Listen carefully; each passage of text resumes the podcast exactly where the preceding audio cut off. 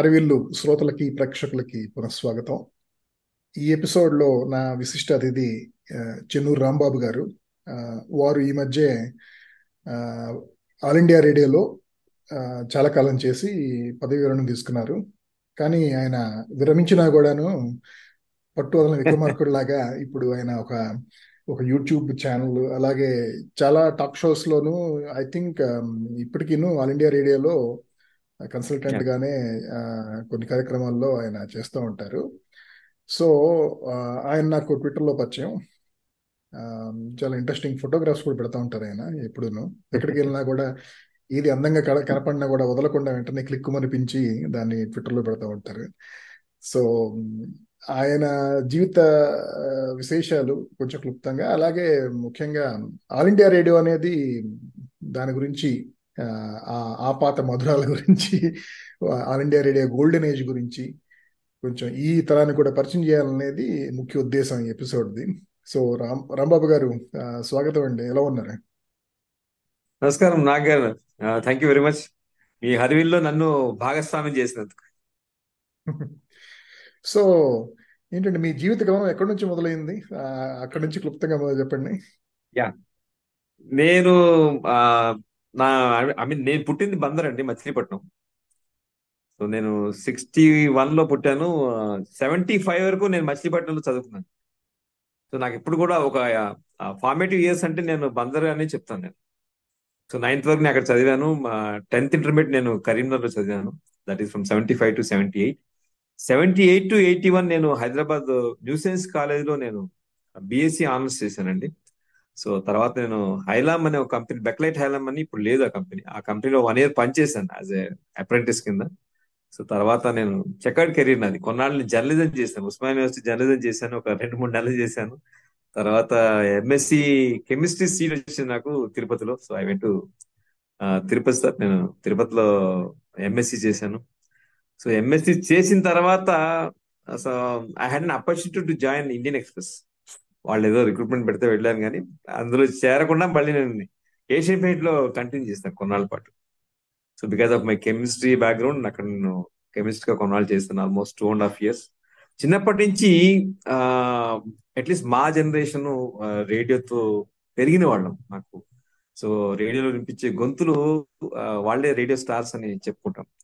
So ఆ influence తోటి నేను staff session commission nineteen eighty సిక్స్లో రాశాను. సో ఎయిటీ సెవెన్లో నేను ఐ అటెండెడ్ ఇంటర్వ్యూ అండి.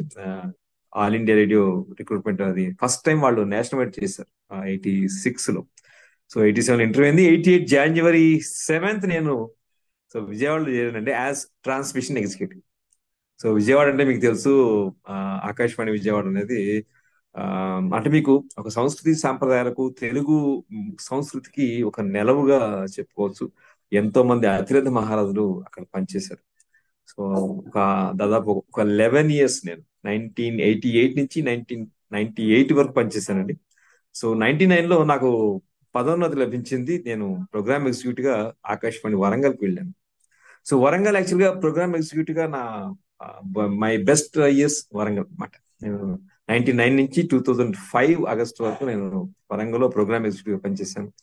సో టూ థౌజండ్ ఫైవ్ ఆగస్ట్లో నేను హైదరాబాద్కి వచ్చానండి. సో హైదరాబాద్లో నేను టూ థౌజండ్ నైన్ ఆగస్ట్ వరకు నాలుగు నాలుగేళ్ళు పనిచేశాను. సో అక్కడ ఉండగానే ఎఫ్ఎం రెయిన్బో ఛానల్ స్టార్ట్ అయింది రెండు వేల ఐదులో సో నేను I was the first programme executive దానికి.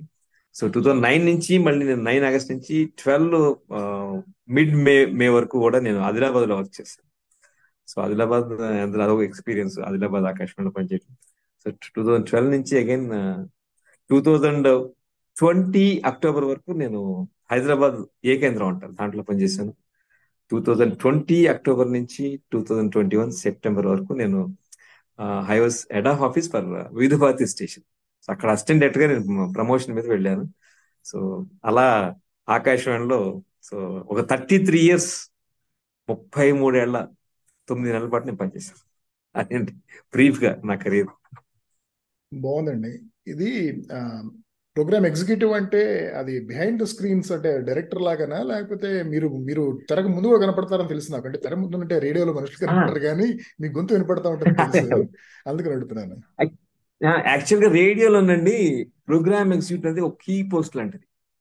సో హీ ఈజ్ ది ఎలా అంటే he coordinates with artist he coordinates with listeners and he coordinates with his higher ups మొత్తం ప్లానింగ్ షెడ్యూలింగ్ ఈ బ్రాడ్కాస్టింగ్ ఈ మూడు ఆస్పెక్ట్స్కి ప్రోగ్రామ్ ఎగ్జిక్యూటివ్ కీలక పాత్ర ఉంటుంది. అప్పుడు స్టేషన్ డైరెక్టర్ ఉంటారు అల్టిమేట్గా. స్టేషన్ డైరెక్టర్ కింద ఒకప్పుడు అసిస్టెంట్ స్టేషన్ డైరెక్టర్స్ కూడా ఉండేవాళ్ళు. తర్వాత కాలంలో station directors only program executives so station director whatever he wants to plan whatever he wants to do the programs so వాళ్ళకి ఎగ్జిక్యూట్ చేసేవాళ్ళు ప్రోగ్రామ్ ఎగ్జిక్యూటివ్స్ అసలు కింద అఫ్కోర్స్ అనౌన్సర్స్ ఎలాగా ఉంటారు. సో ఈవెన్ ప్రోగ్రామ్ ఎగ్జిక్యూటివ్ ఏం చేస్తారంటే ఈవెన్ అనౌన్సర్స్ ఉంటారు. So వాళ్ళ వాయిస్ చాలా బాగుంటాయి. ఇద్దరు ఆడిషన్ వాయిసెస్ కాబట్టి వాళ్ళతో కొన్ని ప్రోగ్రామ్స్ చేయించడం సో ఈ ఆకాశవాణి ఎలా ఉంటుందంటే ప్రోగ్రామ్ ఎగ్జిక్యూటివ్స్కి రేడియో అనేక కార్యక్రమాలు ప్రసారం చేస్తాను for example motive of year అంటే to entertain to educate and to inform ఇది ఆల్ ఇండియా రేడియో ఒక మోటివ్ లాంటిది.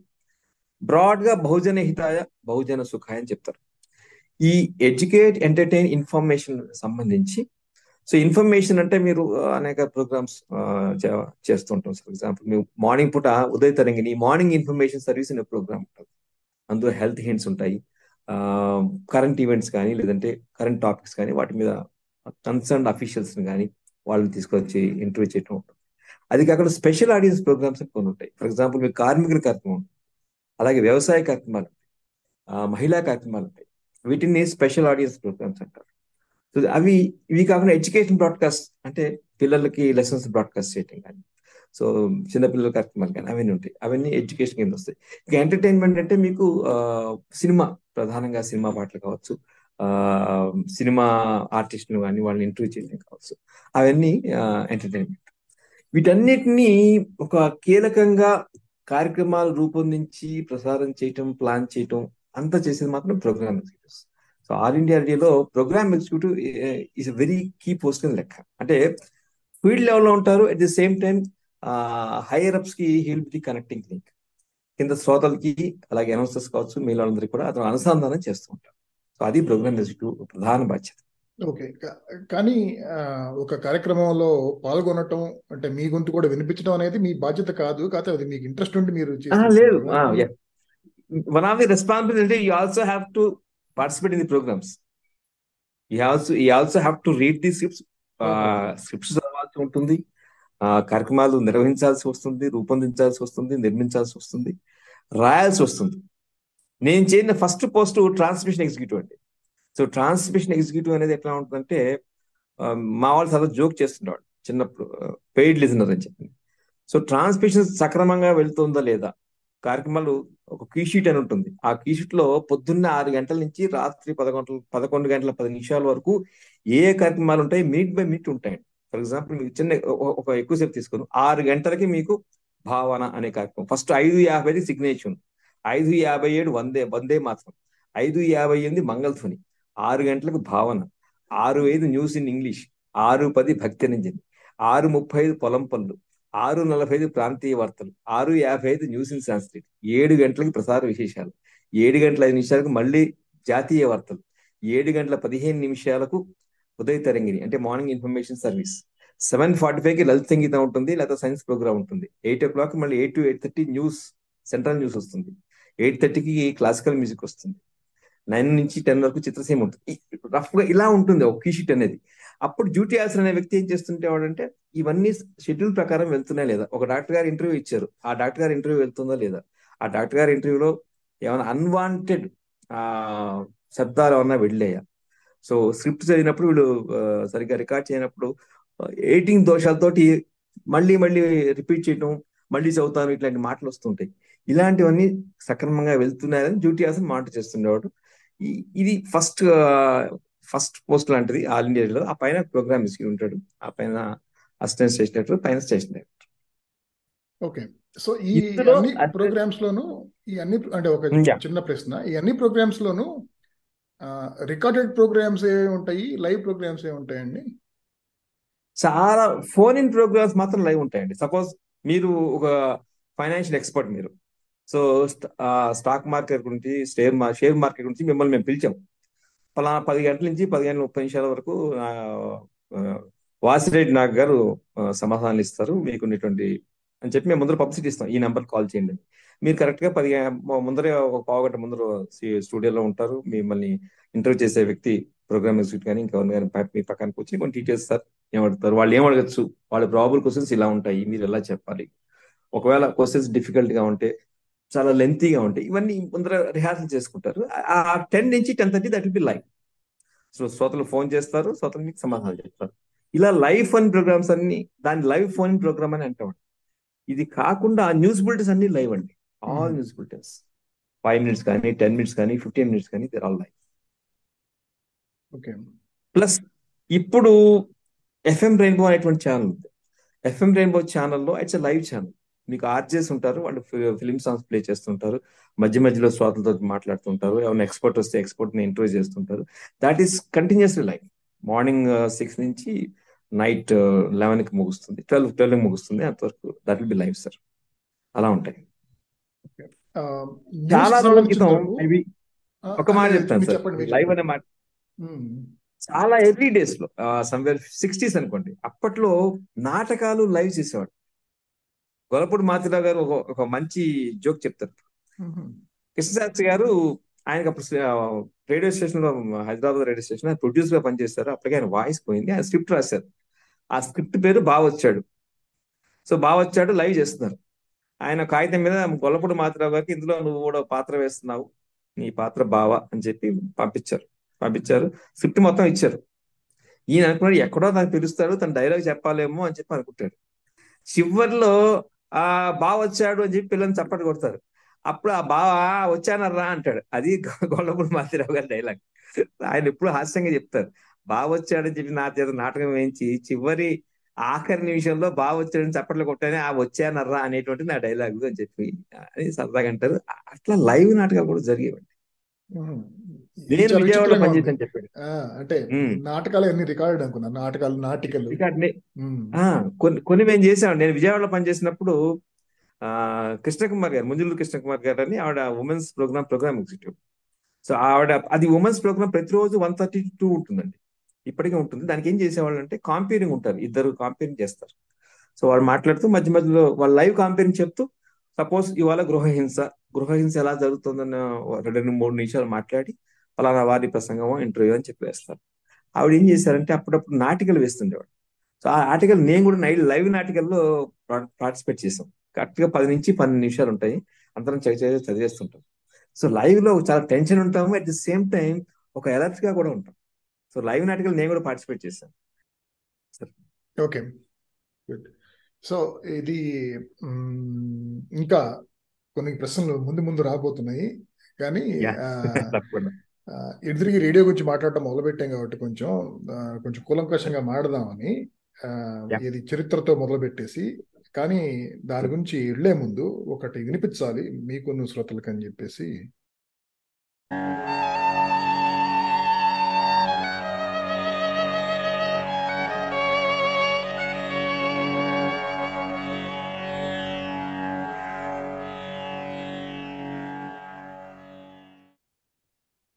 సో విన్నారు కదా సో ఈ ట్యూన్ విన్నప్పుడల్లా జనాలకి రేడియో అనేది ఏఆర్ అనేది అక్షరాలు తప్పనిసరిగా కళ్ళ ముందు మెదులుతాయి. సో మనం ముఖ్యంగా all India radio Telugu station సంబంధించి ప్రోగ్రామ్స్ వాటి గ్లోరీ డేస్ ఈ ఆల్ ఇండియా రేడియోలో పనిచేసి తర్వాత చాలా గొప్ప వాళ్ళు అయిన వాళ్ళు కానీ లేకపోతే వాళ్ళు గొప్పవాళ్ళుగా ఉన్నప్పుడే రేడియోకి చేసిన వాళ్ళు కానీ వాళ్ళందరి గురించి మాడుకునే ముందు క్లుప్తంగా ఆల్ ఇండియా రేడియో చరిత్ర అసలు రేడియో అనేది పద్దెనిమిది వందల తొంభై ఐదులో మార్కొని కనిపెట్టాడు. దాని తర్వాత నైన్టీన్ ట్వంటీస్ ఆన్వర్డ్స్ ఇండియాలో రేడియో రావటం ముందు private Bombay radio club private club. మొదలు పెట్టడం దాని తర్వాత కాల్కటా మద్రాసులో మొదలు బాంబే రేడియో క్లబ్ అండి. Radio club Bombay radio club. అవును. అలా చేయటం. కానీ ఫైనల్గా దాన్ని గవర్నమెంటే ఒకటి స్థాపించి దాని తర్వాత మొదట్లో ఇది వేరే పేరు ఉంది కానీ దాని తర్వాత ఆల్ ఇండియా రేడియో కింద మార్చి దాన్ని మొదలుపెట్టింది పంతొమ్మిది వందల ముప్పై ఆరులో. జూన్ ఎయిత్ నాడు జూన్ ఎయిత్ పంతొమ్మిది వందల ముప్పై ఆరు. అలాగే మనకి ఇండిపెండెన్స్ వచ్చే సందర్భానికి యాక్చువల్గా ట్రిస్ట్ విత్ డెస్టినీ నెహ్రూ గారి స్పీచ్ కూడాను ఆ, క్యాప్చర్ చేశారు ప్రత్యక్ష ప్రసారం చేసినట్టున్నారు. రేడియో ద్వారా. అప్పట్లో ఆరు స్టేషన్లు ఉండేయంట స్వాతంత్రం వచ్చినప్పుడు దేశం మొత్తం మీద. ఆరు స్టేషన్లు ఒక ఒక టూ టూ పర్సెంట్ భూభాగం లెవెన్. పర్సెంట్ పాపులేషన్ని కవరేజ్ చేసేవి చేసింది రేడియో. నైన్టీన్ నైన్టీస్ కల్లా అది four ninety two four ninety five stations అలాగే దాదాపు ninety six percent population cover చేయడం అనేది. సో ఆ రకంగా రేడియో ఆల్ ఇండియా రేడియో అంటే గనక ఈ భారతదేశంలో ఏ మారుమూలకి వెళ్ళా వెళ్ళినా కూడాను ప్రభుత్వం అంటే వాళ్ళకి కనపడేది ఒకటి ముందు పోలీసు దాని తర్వాత పోస్ట్ ఆఫీసు దాని తర్వాత రేడియో. అదే ఆ క్రమంలో కాకపోవచ్చు కానీ ఈ మూడును ఆ, ముఖ్యంగా మారుమూల ప్రాంతాల్లో ఉండే వాళ్ళకి వాళ్ళకి మిగతా భారతదేశానికి ముఖ్యంగా భారత ప్రభుత్వానికి అనుసంధానం కనపడే ఈ మూడు వ్యవస్థలు అనమాట పోలీసు పోస్ట్ అండ్ రేడియో అనుకోవచ్చు. కదా? సో అలా అయితే మన నేను చెప్పినట్టు ముందే ఆల్ ఇండియా రేడియో అనేది ఒకప్పుడు చాలా అంత ప్రెస్టీజియస్గా ఉండే అంత అంతమంది వైడ్లీ యాక్సెసిబుల్ కాబట్టి కాబట్టి ఎవరైనా సరే సాహిత్యకారులు కానీ కళాకారులు కానీ వాళ్ళ జీవనోపాధి కోసం కావచ్చు ఫుల్ టైం ఎంప్లాయీస్ కింద లేకపోతే వాళ్ళ కళల్ని సాహిత్యాన్ని ప్రదర్శించుకోవాలన్నా కూడాను వాళ్ళకున్న ఒకే ఒక మార్గం మాధ్యమం. మాధ్యమం ఇది. అంటే అఫ్ కోర్స్ బయట సభలు పెట్టి లేకపోతే కవితా గోష్ఠులు పెట్టి వినిపించవచ్చు లేకపోతే నాటకాలు వేసి టికెట్లు అమ్మేసి నాటకాలు వేసి చూపించవచ్చు అదంతా ఉంది. అది మంచి మాధ్యమం రేడియో. కళలు ఉమ్, ప్రదర్శించడానికి అలా మంచి మాధ్యమం రేడియో. ఎందుకంటే నాటకాలు కానీ కవితా గోష్ఠులు కానీ వందల మందిని మాత్రం చేరుకోగలదు. కానీ ఒకేసారి లక్షల మందిని చేరుకొని బాగా పాపులర్ కావాలంటే రేడియోనే మాధ్యమం. అఫ్ కోర్స్ సినిమాలు కూడాను నైన్టీన్ థర్టీస్ నుంచి ఉన్నాయి కానీ సినిమాల్లో స్థానం సంపాదించుకోవటం అనేది ఒక పెద్ద చాలా పెద్ద విషయం అది. అంతేకాకుండా ఒక కళా సాహిత్యం అనేదానికి సినిమాని చాలా తక్కువ మీడియం కింద చిన్న చూపు చూస్తూ ఉండేవాళ్ళు మొదటి నుంచి మొదట్లో అనేది విన్నాము. సో మీరు అసలు రేడియోని ఎంచుకోవడానికి లేకపోతే అప్పట్లో అసలు రేడియో ఆల్ ఇండియా రేడియోలో ఉద్యోగం అంటే గనక అది కేవలం జీవనోపాధిగానే కాకుండా సంఘంలో ఒక స్థానం కింద ఎలా ఉండేది దాని పరిస్థితి అప్పట్లో? యాక్చువల్గా అండి నేను సపోజ్ సెవెంటీస్ ఎయిటీస్లో రేడియో కార్యక్రమాలు వింటున్నప్పుడు వాళ్ళందరూ రేడియో స్టార్స్ అండి. శారదా శ్రీనివాసన్ కానీ రవివర్మ కానీ ఆ, ఇవి హైదరాబాద్లో విజయవాడలో వచ్చేసి నందు సుబ్బారావు కానీ కోకా సంజీరావు కానీ ఏబి ఆనంద్ కానీ ఆ ఇంకా ఇలాంటి చాలా మంది ఉంటాడు బీబీ కంకుతుర్ కానీ మంచి డ్రామా వేస్తాడు సో వీళ్ళందరూ స్టార్స్ రేడియో స్టార్స్ అనేవాడు వాళ్ళందరూ. అంటే బికాస్ ఆఫ్ ద వాయిస్ మన మనిషి కనిపించరు సో కాబట్టి వీళ్ళని చూడాలి అనే ఒక కుతూహలం ఉండేది. అప్పట్లో మీరు గుర్తు హాస్య నటులు వీరభద్రరావు గారు రేడియోలో పనిచేశారు. సో నేను ఆయన నేను కరీంనగర్ టెన్త్ ఇంటర్మీడియట్ చదువుతున్న రోజుల్లో అదే మీరు వీరభద్రరావు గారు అంటే అందరికి గుర్తు గుర్తు పట్టలేకపోవచ్చు సుత్తి వీరభద్రరావు సుత్తి వీరభద్రరావు గారు సుత్తి వీరభద్రరావు గారు. అద్భుతమైన జన్ జంజాలు తీసుకొచ్చారు కదా సుత్తి వీరభద్రరావు.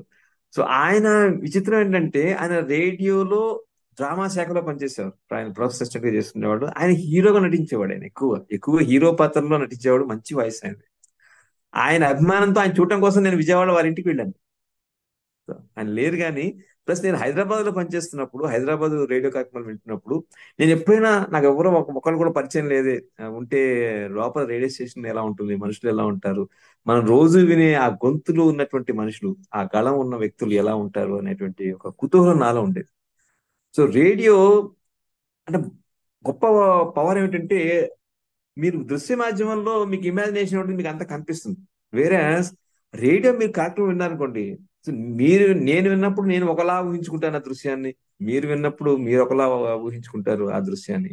అది రేడియో పర్సనల్ మీడియం ఆ రేడియోలో మాట్లాడే వ్యక్తి మనం నాకు మాత్రమే చెప్తున్నాడా ఆ విషయాన్ని అన్నంత ప్రభావితం చేస్తుంది రేడియో. సో అందువలన ఆ రేడియో చేరాలనే ఎప్పుడైతే స్టాఫ్ సెలక్షన్ కమిషన్ లాంటిది రేడియోకి రిక్రూట్మెంట్ చేసిందో నేను వెంటనే అప్లై చేశాను యాక్చువల్గా. నాకు నాకు లైన్తో సంబంధం లేదు. ఎందుకంటే నేను చదివింది ఎంఎస్సి కెమిస్ట్రీ. నిజంగా చెప్పండి నాకు లిటరేచర్ అప్పటికి అంత చదువుతాను కానీ అంత పరిచయం లేదు. నేను రేడియోలో కార్యక్రమాలు ఏమీ ఇవ్వలేదు. అప్పట్లో రేడియోకి ఒక సంప్రదాయం ఉండేది. రేడియోలో డిగ్రీ కాగానే యువాణి అనేటువంటి కార్యక్రమం ఉండేది. అందులో క్యాజువల్గా చేసే అవకాశం ఉండేది. డెబ్బై డెబ్బైలు ఎనభైలో కూడా. సో అలా రేడియోలో వర్క్ చేస్తూ వాళ్ళు మళ్ళీ ఒక రిక్రూట్మెంట్ జరిగినప్పుడు పర్మనెంట్ రిక్రూట్మెంట్కి అప్లై చేసుకునేవాళ్ళు. సో మ్మ్. మా లాంటి వాళ్ళకి నాకు యాక్సెస్ లేదు. నేను ఎప్పుడు రేడియో స్టేషన్ వెళ్ళిన వాడిని కాదు. రేడియో స్టేషన్ చూడాలని తప్పించాను కానీ ఎవరు నాకు తెలియదు. అలా but I have intimacy with radio because నేను ఒక శ్రోతగా మానసికంగా రేడియో నాలో భాగం అయింది. సో అలాంటి వాళ్ళని డెఫినెట్గా ఈ ఉద్యోగాన్ని చాలా మేము ఆస్వాదించాం అలాంటి వాళ్ళం అని చెప్పాను సో అప్పట్లో ఈ ఫార్టీస్ నుంచి మొదలుపెట్టి దాదాపు ఎయిటీస్ దాకా కూడాను ఆ, సంగీత కళాకారులు అంటే వాద్యకారులు కావచ్చు వోకల్ ఆర్టిస్టులు కావచ్చు వాళ్ళందరూ చాలా మంది పర్మనెంట్ గానీ లేకపోతే కాంట్రాక్ట్ బేస్ మీద కానీ వర్క్ చేస్తూ ఉండేవాళ్ళు. అంటే రేడియో వాళ్ళు స్టాఫ్ ఆర్టిస్ట్ అనేవాళ్ళు. వాళ్ళని స్టాఫ్ ఆర్టిస్ట్ స్టాఫ్ ఆర్టిస్టులు అది కాకుండా కొంతమంది ఇలా న్యూస్ రీడర్స్గా కానీ ఆ టైప్లో అంటే కొంగర జగ్గయ్య ఆయన అవును. ఢిల్లీలో ఢిల్లీ స్టేషన్లో ఆయన ఇంగ్లీష్ న్యూస్ రీడర్గా చేసినట్టున్నాడు ఆయన. అలాగే తర్వాత గాంధీ గారి జరిగినప్పుడు సార్ గాంధీ గారి ఒక దుర్ఘటన జరిగినప్పుడు వారే ప్రకటించారు అప్పుడు తెలు- తెలుగు శ్రోతలందరికీ కూడా. చాలా గద్గద స్వరం ఉంటారు కదా అని చెప్తారు. అది కాకుండా సంగీత కళాకారులు కాకుండా సాహిత్య అన్స్ వాళ్ళు అంటే ఇప్పుడు ఈ శ్రీశ్రీ గారు విశ్వనాథ్ గారు ఇలాంటి వాళ్ళు కూడాను రేడియోలో కంట్రిబ్యూట్ చేసేవాళ్ళు కదా. అంటే వాళ్ళ రోల్స్ ఏముండేవి? అంటే హైరింగ్ ఎలా చేసుకునేవాళ్ళు వాళ్ళని? విచిత్రమైన శ్రీశ్రీ గారు న్యూస్ పనిచేశారు. శ్రీశ్రీ గారు కూడా న్యూస్ రీడర్ పనిచేశారు బట్ ఆయన ఈ కేమ్ ఎక్కువగా వి- విశ్వనాథ్ గారు అఫ్ కోర్స్ ఆయన విజయవాడలో ఉండేవాళ్ళు కాబట్టి విజయవాడ రైల్వే స్టేషన్లో పనిచేస్తుండేవాళ్ళు విశ్వనాథ్ వారి రామాయణ కల్పవృక్షం వాటిని చదివించేవాళ్ళు ఆయన చాలా కవి సమ్మేళనాల్లో ఆయన వస్తూ ఉండేవాడు. అసలు ఆకాశవాణి కవి సమ్మేళనాలకి ఓ ప్రత్యేకమైన పేరు పేరు ఉండేదండి ఒకసారి విశ్వనాథ శ్రీ శ్రీ ఆరుద్ర ఇంతమంది పెద్దవాళ్ళందరితో కవి సమ్మేళనం నిర్వహించినప్పుడు అది రాక్షసనామ సంవత్సరం. శ్రీశ్రీ గారు దొరకలేదు ఎక్కడున్నారో తెలియదు. మొత్తానికి ఆయన బాగా అతి కష్టం మీద పట్టుకొచ్చారు. ఆయన ఎత్తుకునే ఇలా ఉంది. వచ్చావా రాక్షసారా తెచ్చావా ద్రాక్షసారా అని మొదలెట్టాడు. ఓ ఓ సంచలనంతో కవితను మొదలు పెట్టాడు సో ఆకాశవాణి కవి సమ్మేళనాలకు ఎంత పేరో అలాగే ఆకాశవాణి మీద బాలమురళీ కృష్ణ గారు he was the first light music producer in all India radio అండి మొత్తం దేశవ్యాప్తంగా ఇద్దరే లైట్ మ్యూజిక్ రేడియో ప్రొడ్యూసర్లు ఉండేవాళ్ళు. అందులో ఒకరు బాలమురళీ కృష్ణ గారు. తర్వాత సబ్సిక్వెంట్ వెళ్ళిపోయారు అనుకోండి. ఆ ఓలేటి వెంకటేశ్వర గారు గొప్ప సంగీత విద్వాంసులు. విజయవాడలో పనిచేస్తారు నేను నేను చేరేటప్పటికే ఆయన రిటైర్ అయిపోయారు. ఆయన light music producer Nandu Subbarao గారు నేను విజయవాడలో చేరినప్పుడు ఉన్నారు. నండు సుబ్బారావు గారు అంటే గణపతి నాటకం గుర్తుకొస్తుంది. ఆయన ఎంత సరదాగా ఉండేవాడు. కనకదుర్గ గారు ఉన్నారు బీబీ కనకదుర్గ గారు. కోకా సంజీరావు గారు అప్పుడు ఆయన ఆయన అప్పటికే నాటకాలు చేస్తుండేవాడు. ఏబి ఆనంద్ గారు ఆయన అప్పుడు వైజాగ్లో ఉండేవాడు. ఆ, ప్రయాగ రామకృష్ణ గారు న్యూస్ రీడర్. ఆయన విజయవాడలో చేస్తుండేవాడు. కొప్పుల సుబ్బారావు గారు న్యూస్ రీడర్. విజయవాడలో ఉండేవాడు వాళ్ళు ఆ, ఇక్కడ హైదరాబాద్లో డి. వెంకటరామయ్య గారు ఉండేవాడు. ఆ, సురమౌళి ఆయన చదువుతుండేవాడు సో ఇంకా చాలా వీళ్ళందరూ గొప్ప గొప్ప న్యూస్ రీడర్స్. జ్యోత్స్నాదేవి గారు న్యూస్ రీడర్. అంటే వీళ్ళందరూ కూడా ఏంటంటేనండి వాళ్ళు కనపడకుండానే ఒక ఒక గొప్ప ప్రాచుర్యాన్ని ఆకాశవాణికి ఒక వైశిష్ట్యాన్ని వీళ్ళందరూ తీసుకొచ్చారని నాకు అనిపిస్తుంది. సంగీత కళాకారులు తీసుకుంటే నోబెల్ సత్యనారాయణ గారు చేశారు ఇక్కడ. మంచాల జగన్నాథరావు గారు చేశారు. ఆ, ఇలాంటి చాలా మంది ఉన్నారు. విజయవాడలో చూస్తే బందా కనకేశ్వర కనకలింగేశ్వరరావు గారు పెద్ద ప్రొడ్యూసర్ ఆయన అక్కడ. ఇక్కడ పాలకమి విశ్వనాథం గారు లైట్ మ్యూజిక్ ప్రొడ్యూసర్. చిత్రంజన్ గారు light music composer. Sharada Srinivas గారు డ్రామా వాయిస్ చిర కె. చిరంజీవి గారు ఒక గొప్ప డ్రామా వాయిస్. వీళ్ళ- వీళ్ళందరూ డ్రామాలు వినండి మనం అంత అసలు. వాళ్ళ కాంట్రిబ్యూషన్ అంటే సైలెంట్గా వాళ్ళ కాంట్రిబ్యూషన్ అంతా చేసి వెళ్ళిపోయారండి. అప్పటి నాటకాలు కానీ ముఖ్యంగా మీరు గమనిస్తే రేడియో భాషకి సాహిత్యానికి సంగీతానికి ఎంత గొప్ప సేవ చేస్తుంది సో వీళ్ళందరినీ ఈ ఇంకొకసారి మనం అంటే ఎలాంటి ఎలాంటి కార్యక్రమాలు ఉండేవి అలాగే వాటికి ప్రతిదానికి కొన్ని ఉదాహరణలు ఇచ్చుకుంటా పోతే కనుక కొంచెం ఒకసారి మళ్ళీ దాన్ని ఆలోచించినట్టు ఉంటుంది. ఒకటి ఏంటంటే సో న్యూస్ ప్రోగ్రామ్స్ ఉండేవి ఆ, న్యూస్ బులెటిన్స్ ఉండేవి. దాని తర్వాత పాటలకు సంబంధించి సినిమా పాటలకు సంబంధించింది మెయిన్ ఛానల్లో కూడాను కొన్ని వచ్చేవి. ఇంకా దాని తర్వాత వివిధ సినిమా భారతి అనేది పాటలకే పుట్టిందా అన్నట్టు ఎక్కువ నడుస్తూ ఉండేది వీధి కారణం ఏంటంటే దేశవ్యాప్తంగా వీధి బాధ స్టార్ట్ చేసినప్పుడు అప్పటికే శ్రీలంకన్ బ్రాడ్కాస్టింగ్ కార్పొరేషన్ స్టార్ట్ అయింది. సో కేస్కర్ గారు ఆయన ఐఎన్బి మినిస్టర్గా పనిచేసినప్పుడు రేడియో అనేది ఈ వాణిజ్య ప్రకటనలు వీటి కోసం కాదు అని చెప్పి ఆయన బలంగా నమ్మారు అప్పుడు కేస్కర్ అని ఆయన ఐఎన్బి మినిస్టర్గా ఉన్నప్పుడు. తర్వాత రోజుల్లో ఆకాశవాణి కూడా వాణిజ్య విభాగాన్ని మొదలు పెట్టింది కొంత రెవెన్యూ అవసరం వాణిజ్య ప్రకటన కూడా చోటు ఇవ్వాలనే ఉద్దేశంతో అప్పుడు కమర్షియల్ బ్రాడ్కాస్టింగ్ సర్వీస్ వీటినే విత్ భారత్ అంటారు కమర్షియల్ బ్రాడ్కాస్టింగ్ సర్వీస్ అంటారు. హైదరాబాద్లో వచ్చింది మన కొంచెం సెలెక్టివ్గా పెట్టారు. ఇప్పుడు మొత్తం దాదాపు నలభై యా వాణిజ్య కార్యక్రమాల విభాగం టైప్లో కదా దాని పేరు ఏదో. భారతి సో పాటలోను కమర్షియల్స్ అంటే అడ్వర్టైజ్మెంట్స్ కాకుండా ఇంకా వేరే ఉంది దాంట్లో. ప్రాయోజిత కార్యక్రమాలు. అసలు రేడియో స్టార్ట్ స్పాన్సర్డ్ ఎనిమిదిలో ప్రోగ్రామ్స్ అంటే అవేంటి అవి? నాటకాలా? లేకపోతే సినిమాలకు సంబంధించి రెండు ఉండేవి. దాంట్లోనేమో ఒకటి హెల్త్కి సంబంధించి చేసేవాళ్ళండి. అవి మోస్ట్లీ మినిస్ట్రీస్ ఇచ్చేవి.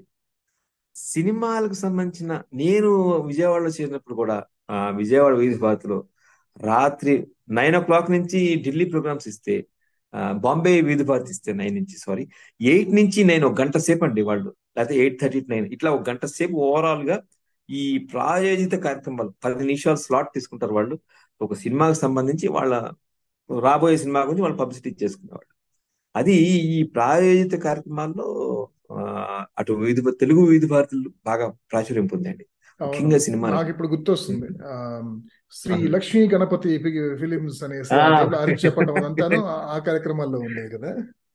ఆవిడ పేరు ఆ రూపకళ మస్తాన్ రావు గారు అని ఆవిడ వాయిస్ చాలా పాపులర్ ఆ రోజుల్లో. అంటే ఒక స్పాన్సర్ ప్రోగ్రామ్ వాయిస్ చెప్పండి పేరు ఆవిడది రూపకళ మస్తాన్ రావు అంటారు. తెలుగు ఆవిడేనా?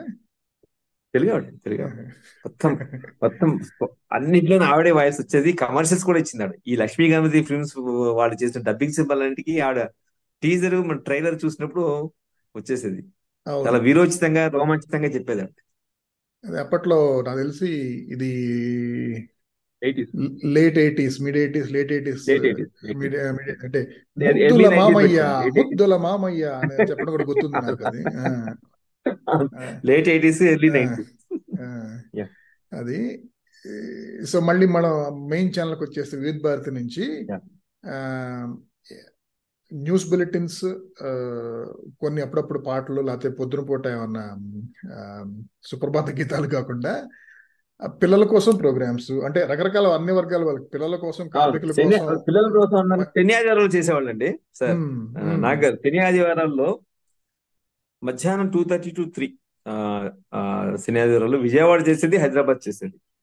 హైదరాబాద్ ప్రోగ్రామ్లో తురగా జానకి గారు తురగా తురగా జానకి రాణి గారు అంతకు ముందు రేడియో అన్నయ్య న్యాయపతి రాఘవరావు గారు కామేశ్వరి గారు వాళ్ళు చేసేవాళ్ళు. విజయవాడలో కూడా కొన్నాళ్ళు వారు చేశారు.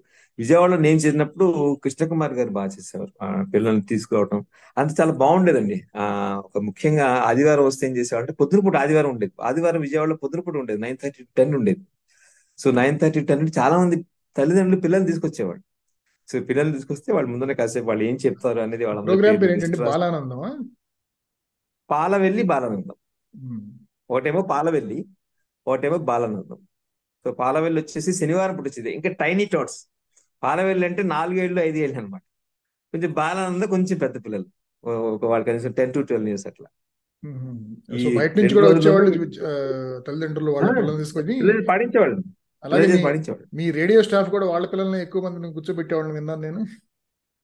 వాళ్ళ పిల్లలు వచ్చేవాళ్ళు అంత వాళ్ళని కూర్చోబెట్టి కాదు కాదు కానీ వాళ్ళని వాళ్ళని కూడా తీసుకొచ్చేవాళ్ళు. మీరందరూ కాబట్టి నేను మా అబ్బాయిని అట్లీస్ట్ టూ ఇయర్స్ అయిపోయి నేను స్టూడియోకి తీసుకెళ్ళాను. నేను ఆ వాడికి ఈ జస్ట్ కంప్లీట్ టూ ఇయర్స్ ఆ రెండేళ్ళప్పుడే తీసుకెళ్ళి ముందర ఆవిడ కృష్ణకుమార్ గారి శ్లోకం చెప్పు నాన్న అని చెప్పి చెప్పి వాడు నేర్చుకున్న శ్లోకం ముందర వా- పిల్లల్ని చెప్పిస్తారు ముందర అప్పటికప్పుడు అడగకుండా పిల్లల్ని చెప్పించి లోపల తీసుకెళ్ళి చెప్పిన తర్వాత చేస్తారు.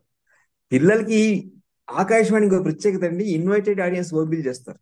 అంటే ఆహూతుల సమక్షంలో ఏర్పాటు చేసిన కార్యక్రమం.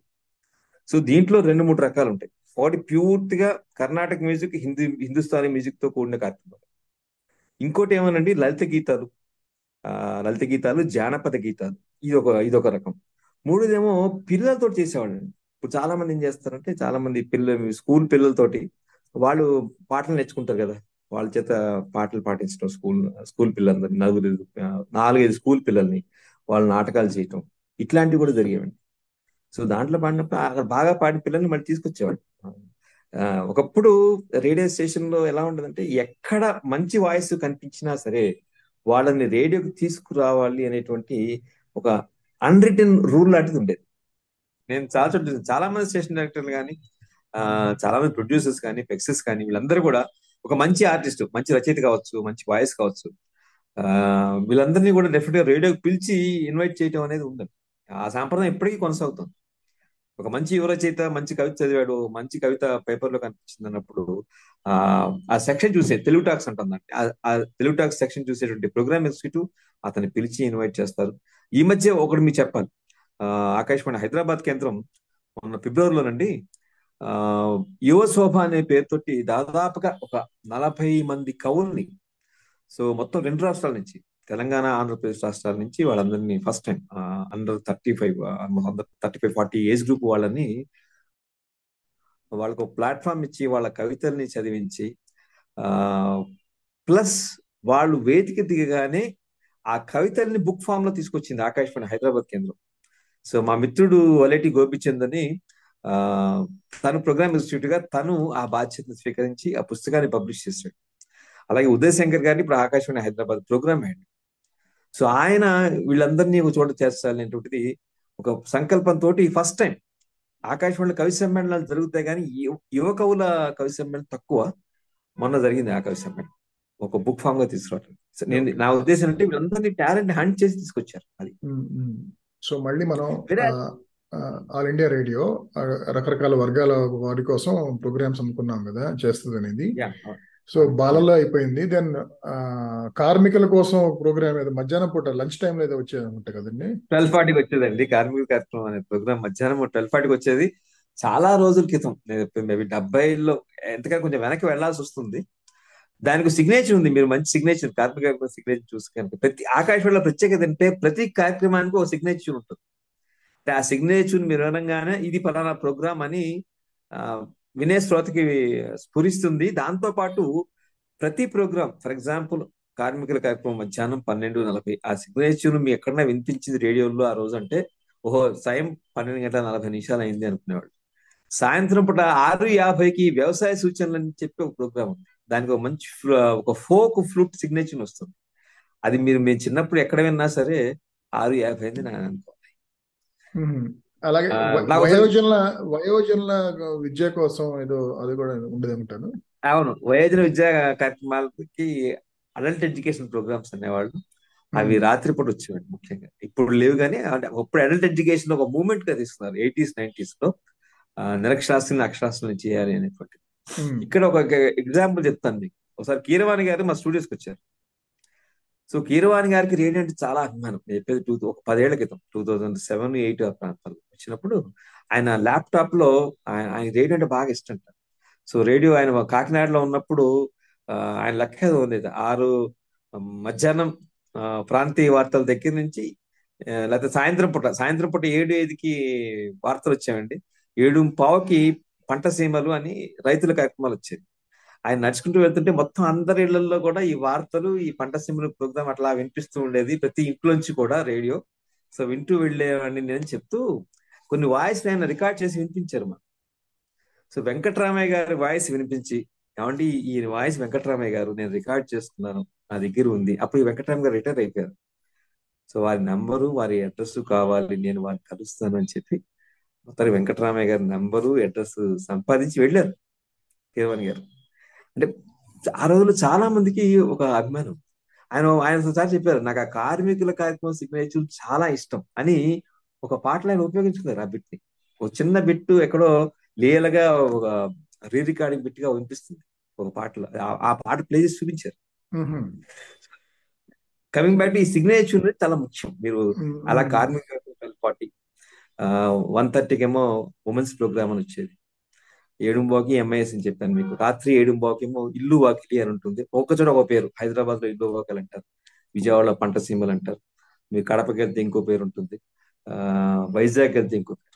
ఇలా ప్రతి ప్రోగ్రామ్కి ఒక పేరు ఉంటుంది. ఒక యువత కోసం కూడా ఒక ప్రోగ్రామ్ ఏదో ఉండేది కదా? యువత కోసం యువవాణి ప్రోగ్రామ్ ఉంది. ప్రతి చోట ప్రతి స్టేషన్ ఒక అరగంట సేపు రోజు. చిన్న స్టేషన్ అయితే వారానికి మూడు సార్లు నాలుగు సార్లు పెద్ద స్టేషన్ రోజు చేస్తున్నాయి. హైదరాబాద్ లాంటి చోట ఫస్ట్ టైం ఇందిరాగాంధీ గారు ప్రధా ఐదర్ ప్రధానమంత్రిగా ఉన్నప్పుడు ఆవిడ ఐఎన్బి మినిస్టర్గా ఉన్నప్పుడు అనుకుంటా యువవాణి కోసం అని చెప్పి ఒక ఛానల్ స్టార్ట్ చేశారు. సో అది హైదరాబాద్ బి అని చెప్పి అప్పుడు ప్రతి స్టేషన్కి ఒక బి ఉండేది. ఫర్ ఎగ్జాంపుల్ ఢిల్లీలో ఢిల్లీ బి అని ఉండేది. మెడ్రాస్లో మెడ్రాస్ బి హైదరాబాద్లో హైదరాబాద్ బి. వీటిలో ఏంటంటే యూత్ అక్కడున్న యూత్కి అనేక భాషల్లో ఇప్పుడు హైదరాబాద్ తీసుకున్నారు అనుకోండి తెలుగు ఉర్దూ మరాఠీ కన్నడ ఈ భాషల్లో యువతకి ప్రోగ్రామ్స్ వచ్చాయి. అదే మీరు హైదరాబాద్ మీరు మెడ్రాస్లో ఏముండదంటే హైదరాబాద్ బి ప్రత్యేకంగా తెలుగు ప్రోగ్రామ్స్ కోసం పెట్టారండి. బి ఛానల్ ఎక్స్క్లూజివ్గా తెలుగు. తెలుగు వాళ్ళు ఎక్కువ ఉంటారు కాబట్టి తెలుగు వాళ్ళు ఎక్కువ ఉంటారు కదా బాగా ఉండే తెలుగు ప్రోగ్రామ్స్ అక్కడ ఇచ్చేవాడు సో ఈ హైదరాబాద్ కిను మెడ్రాస్ కే ఉన్నాయి ఈ బి కేంద్రాలు.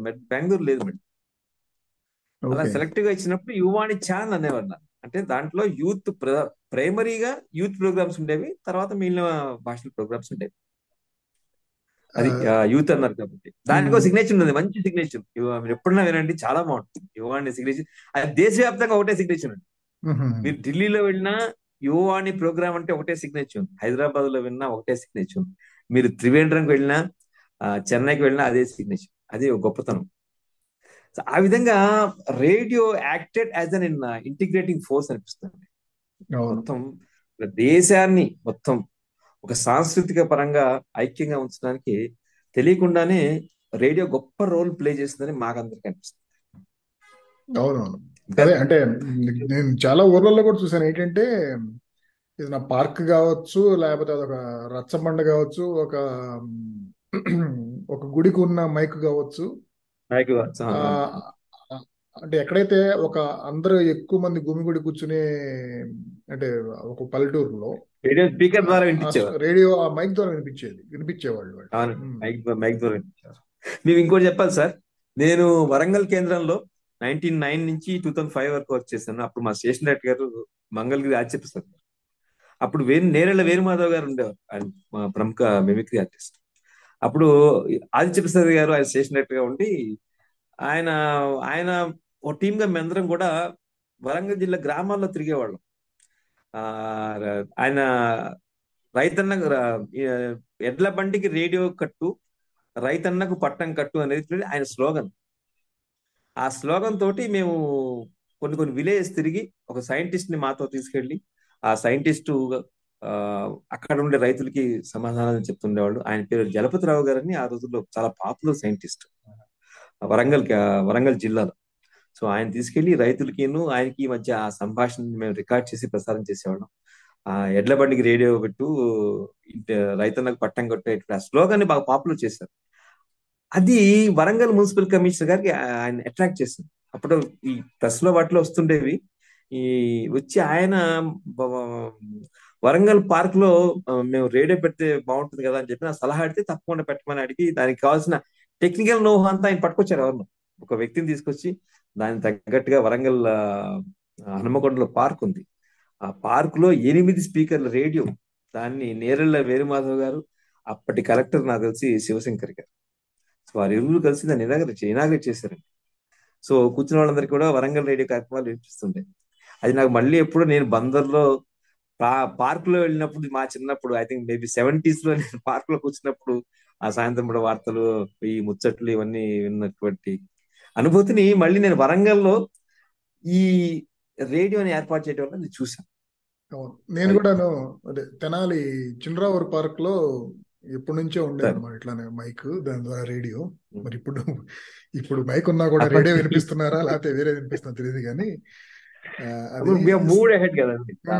సో మనం ఆఖరి అంశంకి వెళ్ళే ముందు రెండు చిన్న ప్రశ్నలు. ఒకటేమో ఈ ఆల్ ఇండియా రేడియో నుంచి దూరదర్శన్కి దూరదర్శన్ నుంచి ఆల్ ఇండియా రేడియోకి అట్లా ట్రాన్స్ఫర్స్ కానీ అలా అవుతా ఉంటాయి? ఇవి టెక్నికల్ విభాగంలో ఎక్కువ అవుతాయండి. ప్రోగ్రామ్ ప్రొడక్షన్ ప్రోగ్రామ్ వాటిలో తక్కువ బట్ టాప్ అఫీషియల్స్ లెవెల్లో ఇంటర్ ఇంటర్చేంజ్ అనేది జరుగుతుంది. ఒక ఒక అడిషనల్ డైరెక్టర్ జనరల్ స్థాయి వాళ్ళకి డిప్యూటీ డైరెక్టర్ జనరల్ స్థాయి వాళ్ళకి వాళ్ళు రేడియో కానీ దూరదర్శన్ కానీ మారుతూ ఉంటారు ఎప్పుడైతే మీకు నైన్టీన్ నైన్టీ సెవెన్లో ప్రసార భారతి వచ్చిందండి. ప్రసార భారతి వచ్చిన తర్వాత become all India radio Doordarshan రెండు కూడా ఇందులో భాగస్వామి అయినప్పుడు ఒక్కోసారి ప్రమోషన్ ఇచ్చినప్పుడు అటు నుంచి ఇటు అటు నుంచి మారుస్తారు. ఎందుకంటే. నాకు నాకు తక్కువ మంది, కలీగ్స్ ఎక్స్ కలీగ్స్ ఆ టైప్ వాళ్ళల్లో ఒక ఇద్దరు ఉన్నారన్నమాట. వాళ్ళ వాళ్ళ ఇద్దరు తండ్రులు కూడాను స్టేషన్ డైరెక్టర్ స్థాయిలో చేస్తున్నట్టున్నారు కనీసం ఒక. నాలుగైదు రాష్ట్రాల్లో పనిచేశారు వాళ్ళు. సో దూరదర్శన్ నుంచి ఆల్ ఇండియా రేడియోకి వెళ్ళటం ఆ టైపు జరిగింది అంటే వాళ్ళు వాళ్ళు చెబుతుంది దాన్ని బట్టి ఎక్కడెక్కడ పెరిగారని చెబుతా ఉంటే దాన్ని బట్టి. అడిగాను నేను ప్రమోషన్ టైంలో ఇచ్చేవాళ్ళ ఛాన్స్. మీకు వాళ్ళ పేర్లు గుర్తున్నాయా ఇద్దరు ట్యామ్ బ్రామ్స్ అండి. అంత అదే గుర్తుంది. అంటే నాన్న నాన్నల పేరు గుర్తులేదు. అంటే మా కొలీగ్ అవుతున్నాడు ఎంవి వరప్రసాద్ అని. మేము విజయవాడ కలిసి పనిచేసామండి. సో తన ప్రమోషన్ వచ్చినప్పుడు ఎక్కడ వేశారనుకున్నారు? ప్రోగ్రామ్ ఎగ్జిక్యూటివ్ దూరదర్శన్ తురా ఎక్కడ విజయవాడ ఎక్కడ తురా తురా అనేది మేఘాలయ స్టేషన్. మేఘాలయ పిఏ సంగ్మా గారి నేటివ్ ప్లేస్ తురా అనేది సంగ్మా గారు కొన్నాళ్ళు ఐఎంపీ మినిస్టర్గా చేశారు. యా. సో తన తర్వాత అంతా. కూడా చేశాడు. ఎంవి. వరప్రసాద్ అని ఒక తన ఫోక్ తన నరనరన్న ఫోక్ ఉంటుంది తనకి. అద్భుతమైన ఫోక్ ప్రోగ్రామ్స్ చేశాడు వెళ్ళాడు తురాకి వెళ్ళాడు తురా నుంచి హైదరాబాద్ వచ్చాడు విజయవాడ చేశాడు హైదరాబాద్ సెటిల్ అయ్యాడు రిటైర్ అయ్యాడు అనుకోండి. ఇప్పుడు ఈ బికమ్ ఎక్సలెంట్ ప్రోగ్రామర్ దూరదర్శన్. తన అసిస్టెంట్ డైరెక్టర్గా రిటైర్ అయ్యాడు తను కూడా.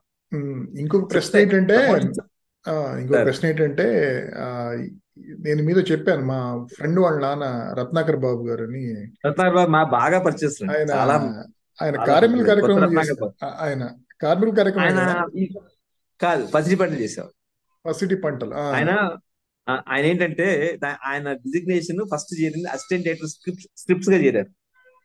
రేడియోలో డిఫరెంట్ డిజిగ్నేషన్స్ ఉంటాయండి సబ్ ఎడిటర్ స్క్రిప్ట్స్ ఒక పోస్ట్ అసిస్టెంట్ నా ప్రశ్న ఏంటంటే ఆయన పాత్ర పేరు చిన్నబాబు అనుకుంటాను. చిన్నబాబు పేరు చిన్నబాబు. అది ప్రోగ్రామ్. దాంట్లో ఒక లేడీ క్యారెక్టర్ అక్క చిట్టక్క పెద్దక్క ఏదో చిన్నక్క. చిన్నక్క చిన్నమ్మ చిన్నమ్మ చిన్నమ్మ చిన్నమ్మ. చిన్నమ్మ చిన్నబాబు పెద్దబాబు. వాళ్ళ పేర్లు ఏంటి మిగతా ఆర్టిస్టుల పేర్లు ఏంటండి పెదబాబు కొన్నాళ్ళు టిఎస్సి బోస్ అని సుభాష్ చంద్రబోస్ టి సుభాష్ చంద్రబోస్ తుమ్మల మ్మ్. సుభాష్ చంద్రబోస్ తను పెదబాబుగా చేసేవాడు. కొత్త రత్నాకర్ బాబు తనేమో చిన్నబాబుగా చేసేవాడు. కె. విజయ్ కుమార్ అనేవాడు ఆవిడ అనౌన్సర్ సీనియర్ అనౌన్సర్. ఆవిడ చిన్నమ్మగా చేసేది. ఈ డైలాగ్ అనేది హైదరాబాద్లో ఉంది విజయవాడలో ఉందండి. రత్నాకర్ బాబు గారు విజయవాడలో చేసేవారు. సో తర్వాత. రత్నాకర్ రత్నాకర్ బాబు గారు ప్రమోట్ అయ్యారు. ఆయన ప్రమో ప్రోగ్రామ్స్ పోయి తిరుపతి వెళ్ళారు. తిరుపతి కూడా. చేశారు. తిరుపతి. మళ్ళీ విజయవాడలో చేశారు. సో ఈ పెదబాబు చిన్నబాబు చిన్నమ్మల డైలాగు చాలా పాపులర్ డైలాగ్. అంటే కరెక్ట్గా మధ్యాహ్నం ఒకటి ఇరవై నుంచి ఒకటి ముప్పై విజయవాడలో వస్తుందండి. హైదరాబాద్లో వస్తుంది ఒకటి పది నుంచి ఒకటి ఇరవై విజయవాడలో వస్తుంది. హైదరాబాద్లో ప్రోగ్రామ్ పేరు పాడి పంట. విజయవాడలో ప్రోగ్రామ్ పేరు పసిడి పంట. ఇక్కడే హైదరాబాద్ లోనేమో మీకు మధ్యాహ్నం పూట ప్రాంతీయ వార్త తర్వాత మొదలవుతుంది. విజయవాడలోనేమో ఈ ప్రోగ్రామ్ తర్వాత ప్రాంతీయ వార్త వస్తాయి. కొంచెం ఇంచుమించుగా అటు ఇటుగా తప్పు చెప్పండి అలా అలా అలా ఉంటుంది. సో ప్రాంతీయ వార్తలు ముందు వెనక. అవునవును. సో ఆఖరి అంశం ఏంటంటే ఆఖరి అంశం మ్మ్. ఏంటంటే మీతో మాట్లాడడానికి ఉంది సో ఇప్పుడు ముఖ్యంగా టెలివిజన్ నైంటీస్లో బాగా వచ్చిన తర్వాత ఈ కేబుల్ టీవీ వచ్చిన తర్వాత జరిగిన మార్పులు మన సంఘంలోనూ జీవితాల్లో అందరి జీవితాల్లో జరిగిన మార్పులు తెలిసిందే దానివల్ల సినిమాలు ఎంతగా ఎఫెక్ట్ అయ్యాయి అనేది ఈ టీవీ కానీ ఓటీటీ వల్ల కానీ మనకు తెలుసు. రేడియో కూడా బాగా ఎఫెక్ట్ అయింది. అఫ్ కోర్స్ ఒక రకంగా ఈ ఎఫ్ఎం ఛానల్స్ రావటం అనేది ఒక second. Second wind. For radio అనుకోవచ్చు. అయితే ఏఆర్ ఆల్ ఇండియా రేడియో తరపు నుంచి మీరు ఈ జరుగుతున్న అంటే మీరు అంటే ఒక సంస్థగా మీరు ఇలా జరుగుతున్న మార్పులని వాటిల్లో ఉన్న ప్రమాదాలు ఏంటి వాటిని ఎలా ఎదుర్కోవాలనేది ఏమన్నా ఇంటర్నల్గా ఒక ఒక ప్లాన్ స్ట్రాటజీనో ఏదో ఉండి ఉంటుంది కదా దాని గురించి ఏమైనా చెప్తారా? క్లుప్తంగా అంటే ఏం చేద్దాం అనుకుంటున్నారు? ఏం చేయబోతున్నారు అనేది? అంటే ఇది అంటే ఇప్పుడు ప్రసార భారతి ఏర్పడింది. ప్రసార భారతికి ఒక సెక్రటేరియట్ ఉంది. ప్రసార భారతి బోర్డు ఉంది. సో డెసిషన్ డెసిషన్స్ అన్ని కూడా తీసుకునేది ప్రసార భారతి సీఈఓ ఉంటారు. ప్రసార భారతి సీఈఓ ప్రసార భారతి బోర్డ్ ప్రధానంగా నిర్ణయాత్మక వ్యవస్థ అంటే వాళ్ళది. వాళ్ళని assist చేస్తుండేది Prasar Bharati secretary Prasar Bharati secretariat. అయితే మీరు గమనిస్తే కనుక చాలా మార్పులు ఇక్కడ కూడా వచ్చాయి. మీరు ఇప్పుడు చాలా ఎఫ్ఎం స్టేషన్స్ వచ్చాయి. తర్వాత డిఆర్ఎం ట్రాన్స్మిటర్లు పెట్టారు. దాంతో పాటుగా వీటన్నిటికీ మించి ఇప్పుడు న్యూస్ ఆన్ ఎయిర్ అనే యాప్ ఉందండి. ఇప్పుడు ఎలా అయిందంటే మీ కే ఎట్లయితే మీరు రేడియో సెట్లో వినటమే కాకుండా మీ మొబైల్లో ఒక యాప్ డౌన్లోడ్ చేసుకుంటే ఇప్పుడు న్యూస్ ఆన్ ఎయిర్ అనే యాప్ మీరు డౌన్లోడ్ చేసుకుంటే దాదాపుగా నాలుగు వందల యాభై నాలుగు వందల అరవై కేంద్రాలన్నింటినీ మీరు వినొచ్చు. దాంతో పాటుగా twenty four into seven news bulletins ప్రసారం అవుతాయి. అదే యాప్లో దూరదర్శన్ కార్యక్రమాలు మీరు చూడొచ్చు. దాంతో పాటుగా మీరు రాగం అని twenty four into seven music channel ఉంది. ఆ మ్యూజిక్ ఛానల్ వినొచ్చు. మొత్తం Vividh Bharati Mumbai twenty four into seven programs అన్ని కూడా ఆ యాప్లో వినొచ్చు. ప్లస్ మీరు ఎక్కడ ఉంటే ఇక్కడ కూర్చుని మీరు ఎక్కడ చురు అని చెప్పి రాజస్థాన్లో బోర్డర్ స్టేషన్ ఉంటుంది. ఆ బోర్డర్ స్టేషన్ కార్యక్రమాలు వినొచ్చు. మీ కింద కూడా ఉన్నటువంటి పోర్ట్ ప్లేయర్ కార్యక్రమాలు వినొచ్చు. ఒకే ఒక యాప్లో ఇన్ని ప్రోగ్రామ్స్ వినే అవకాశం ఉంది. దాంతో పాటుగా అన్ని బులెటిన్స్ని కూడా వాళ్ళు రికార్డ్ చేసి పాడ్కాస్ట్గా అందిస్తున్నారు. ప్రతి బులెటిన్ ప్రతి లాంగ్వేజ్లో బులెటిన్ ఇన్ని సౌకర్యాలు న్యూస్ అనే యాప్లో ఉంది సో ఒకప్పుడు రేడియో సెట్ కావాలి సెట్ పెట్టుకుని వినాలనేటువంటి ఆప్షన్ ఏం లేదు. దీంతో పాటు ఇంకోటి కూడా మారుతున్న మీరు అన్నారు కాబట్టి ఎలా మార్చారు ఇంటర్నల్గా అన్నప్పుడు ఆ, శశిశేఖర్ వెంపటి ఆయన ముందు సిఇఓ ఉండేవారు. వారు ఉన్నప్పుడు. మొత్తం ప్రతి రేడియో స్టేషన్కి ఒక యూట్యూబ్ ఛానల్ ఆయన పెట్టించారు. వారి ఉద్దేశం ఏంటంటే ఏవైతే ఆర్కైవ్స్ ప్రోగ్రామ్స్ అని ప్రతి స్టేషన్ ఉంటాయో వాటిని అన్నింటినీ కూడా యూట్యూబ్ ఛానల్లో అప్లోడ్ చేయండి. అది రెండు విధాలుగా ఉపయోగపడుతుంది. ఒకటి శ్రోతలకి పాత కార్యక్రమాలు వినే అవకాశం కలుగుతుంది. ఎప్పుడైతే వాళ్ళు పాత కార్యక్రమాలు వింటారో దానివల్ల కొంత రెవెన్యూ కూడా జనరేట్ అవుతుంది అనేటువంటి ఉద్దేశంతో ఇప్పుడు ప్రతి రేడియో స్టేషన్ యూట్యూబ్ ఛానల్ ఉంది సార్. సో ఇదివరకు ఎలా ఉంటుందంటే ఆర్కైవ్స్ అనేది కొన్ని సిడీస్లో రిలీజ్ చేశారు. వాటిని మాత్రమే మీరు కొనుక్కుని వినే అవకాశం ఉండేది. ఇప్పుడు అలా కాదు. చాలా ఆర్కైవ్స్లో నాటకాలు సంగీత కార్యక్రమాలు ఫోక్ మ్యూజిక్ కార్యక్రమాలు ఇంపార్టెంట్ బయోగ్రఫీస్ అలాగే ఇంటర్వ్యూస్ ఫర్ ఎగ్జాంపుల్ మీరు పార్లమెంట్ మీరు ఢిల్లీ యూట్యూబ్ ఛానల్ చూస్తే ఏఆర్ ఢిల్లీ యూట్యూబ్ ఛానల్ చూస్తే rarest of the rare speeches అవన్నీ కూడా పెట్టారు. ఇప్పుడు మీరు ట్రిస్ట్ విత్ డెస్టినీ స్పీచ్ కావాలంటే అది యూట్యూబ్లో అందుబాటులో ఉంది. సో ఇలా ఇలాంటివన్నీ తీసుకొచ్చి I think radio has become competitive in that sense so తనకున్నటువంటి అపారమైన ఒక భాండాగారం ఒక శబ్ద భాండాగారాన్ని it is made now available to listeners across the world ఈ యూట్యూబ్ ఛానల్స్ ద్వారా. గొప్ప ఫెసిలిటీగా నేను భావిస్తాను. ఒక గొప్ప ట్రాన్స్ఫార్మేషన్ ఒక డిజిటల్ ట్రాన్స్ఫార్మేషన్గా నేను భావిస్తాను. సో బేసికల్గా న్యూస్ ఆన్ ఎయిర్ యాప్ అదొకటిను దెన్ sir. ఈ ఆల్ ఇండియా రేడియో. వాళ్ళ యూట్యూబ్ ఛానల్స్ ఈ రెండు కూడా మంచి యూట్యూబ్ ఛానల్ ప్రతి స్టేషన్ ఒకటి మీరు సింపుల్గా ప్రతి station AIR Warangal AIR Hyderabad AIR Chennai మీరు యూట్యూబ్లో టైప్ చేస్తే మొత్తం అన్ని వస్తాయి. వీటన్నిటికి మించి ఇంకోటి చెప్పాలి సార్. చాలా మంది సరే శ్రోతలు రేడియో కార్యక్రమం రికార్డ్ చేసి అప్పటికే వాళ్ళు పెట్టారు చాలా మంది. మీరు చూడండి.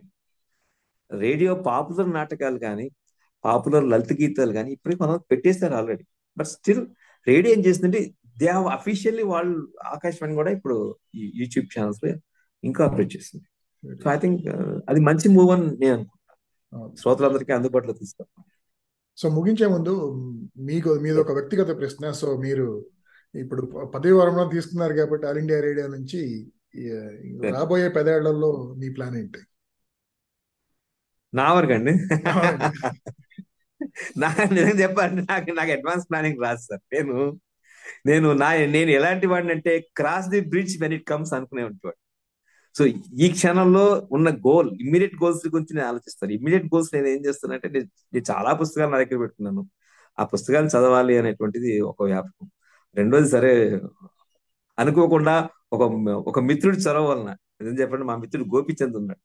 సో తన చొరవతోటి నేను నా యూట్యూబ్ ఛానల్ స్టార్ట్ చేస్తాను నా కథల్ని చదివి వినిపిస్తున్నాను సో స్లోలీ కొంతవరకు నా కథల్ని తోటి నేను I'm able to reach out to so radio. Rambabu అనే యూట్యూబ్ ఛానల్ ద్వారా మీరు.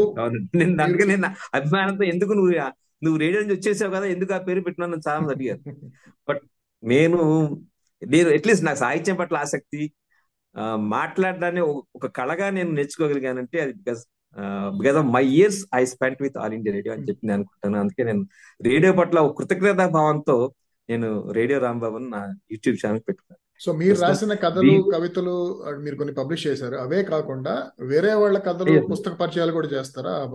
చేస్తాను చేస్తానండి. మంచి పుస్తకాలు. ఫర్ ఎగ్జాంపుల్ నేను చివరికి మిగిలిన నవల్ని బుచ్చిబాబు గారి నవల్ పరిచయం చేశాను.